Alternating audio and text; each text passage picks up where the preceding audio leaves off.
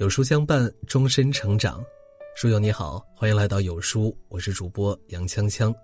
今天为你分享的文章是更新自己。看过这么一句话：人若是更新不了自己，就只能在旧和重复之中迷惑。衣服破旧了，要换一件新的；房子老旧了，要加以翻新。人也是一样，要不断自我更新，才能始终成长。美国心理学家洛钦斯曾提出，在人际交往中存在一种首因效应，人与人之间的第一印象是最鲜明、最牢固的，并且决定着以后双方交往的进程。经济学家也曾提出过一个美貌经济学，研究发现，外貌较好的人比普通人收入要增加百分之三至百分之五。形象是人的第一张名片。他有有趣的灵魂、丰盈的内在同等重要。企业家松下幸之助在创业之初，因为工作繁忙，经常忽视个人形象。有一次，他去理发，美发师看见后忍不住对他说：“你的容貌代表着公司的形象，连你都这么随意，你觉得客户还会愿意购买你家的产品吗？”松下幸之助听了以后，觉得非常有道理，下定决心改掉原来。不修边幅的习惯，并要求所有员工都要整理好自己的形象。马克·吐温曾说：“在形象上下的功夫，会给你的学识、资历和教养点上传神的一笔。”一个人是否长得漂亮是天生的，但你的整体形象却是由后天雕琢而成的。好好的收拾自己，是对别人的尊重，也是对自己的取悦。更新自己的形象。以最佳的状态面对生活，才能获得生活的垂青。一只乌鸦经过长年累月的摸索，终于琢磨出了往瓶里丢石子的方法，顺利喝到了水，并且被人夸赞，还被写进了教科书里。但是他没有料到，另外一只乌鸦根本不往瓶子里丢石子，嘴里直接含上了一根吸管，轻松就能喝到瓶里的水。这就是新版乌鸦喝水的故事。乌鸦喝水的方式已经变了，一个还在扔石头，另外一个已经用上了吸管。十年前的思维做十年后的事儿，就像叼石子的乌鸦，累死累活，浪费很多时间。如今一张文凭用一辈子，一个单位待一辈子，开个门脸就赚钱的时代已经过去了。思想有多远，你就能走多远；不去改变脑袋，就无法改变口袋。战胜了所有对手，却输给了时代。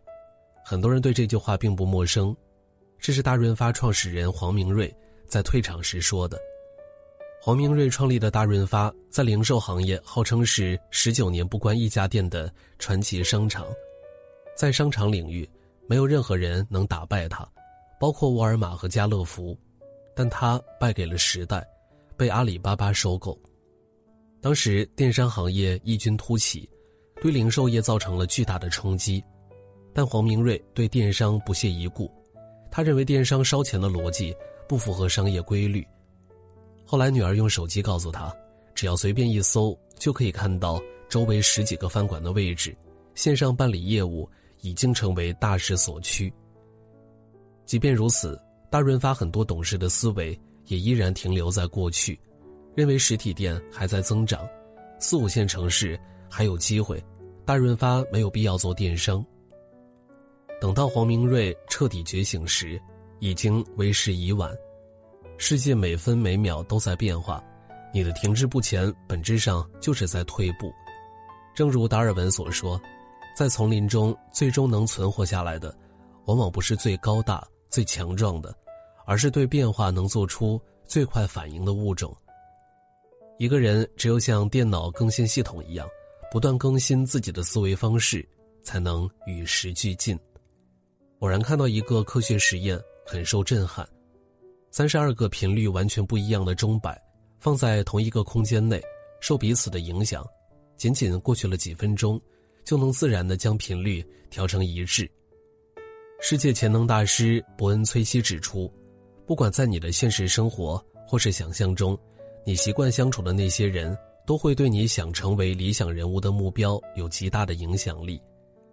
早年间有篇刷屏的文章叫《我是范雨素》，乡村民办教师范雨素想要看看更大的世界，在二十岁那年辞职去了北京。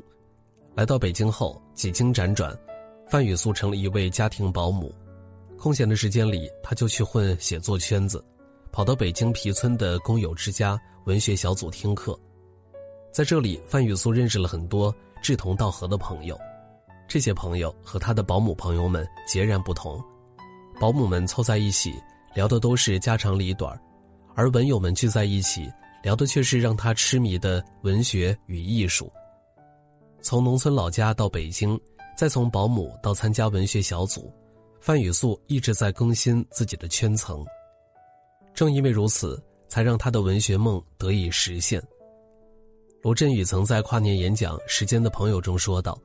一个人的财富基本盘有两个组成部分：第一，你自己的本事；第二，你和其他人连接的本事。而后者是前者的放大器。低层次的圈子里待久了，你会停止成长；只有当你打破圈子壁垒，进入更高级的圈层，人生才会一直走上坡路。《百岁人生》的作者曾预言，每隔五到十年，我们的工作就会遇到一次挑战。也就意味着，我们将随时面临职业的转换和职业技能的升级，更新职业技能将成为常态。给大家分享两个感触很深的故事。第一个故事的主人公是一位高档餐厅的厨师，为了回乡照顾生病的母亲，这位大厨去家乡小餐厅应聘。老板问他：“你会做川菜吗？”厨师摇头。老板又问他：“你会做粤菜吗？”厨师依然摇头。老板有些不耐烦，语气不善地说：“那你到底会什么？我从来没见过不会做菜的厨子。”厨师一听也火了，嚷道：“我原来只需要做面点就行，怎么到你这里什么都需要自己做呀？”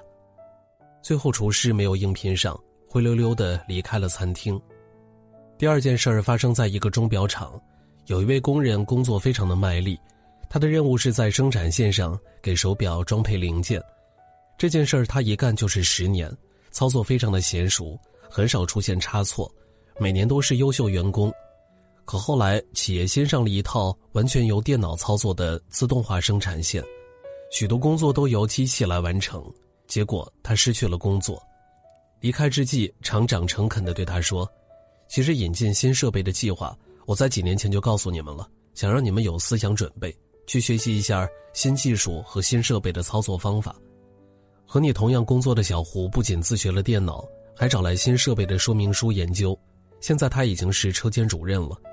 我并不是没有给你们准备的时间和机会，是你自己放弃了。在时代里逐浪前行，从来就没有稳定的工作。你昨天的看家本领，可能几年后就会变得一文不值。停滞不前、毫不自知吃老本的人，总有一天会被无情淘汰。听过一句话。你最大的敌人从来都不是别人，而是昨天的自己。逼自己蜕变的过程虽然很痛苦，但每经历一次痛苦，你就能离更好的自己近一步。点亮再看，从现在开始，不要守旧，更新自己。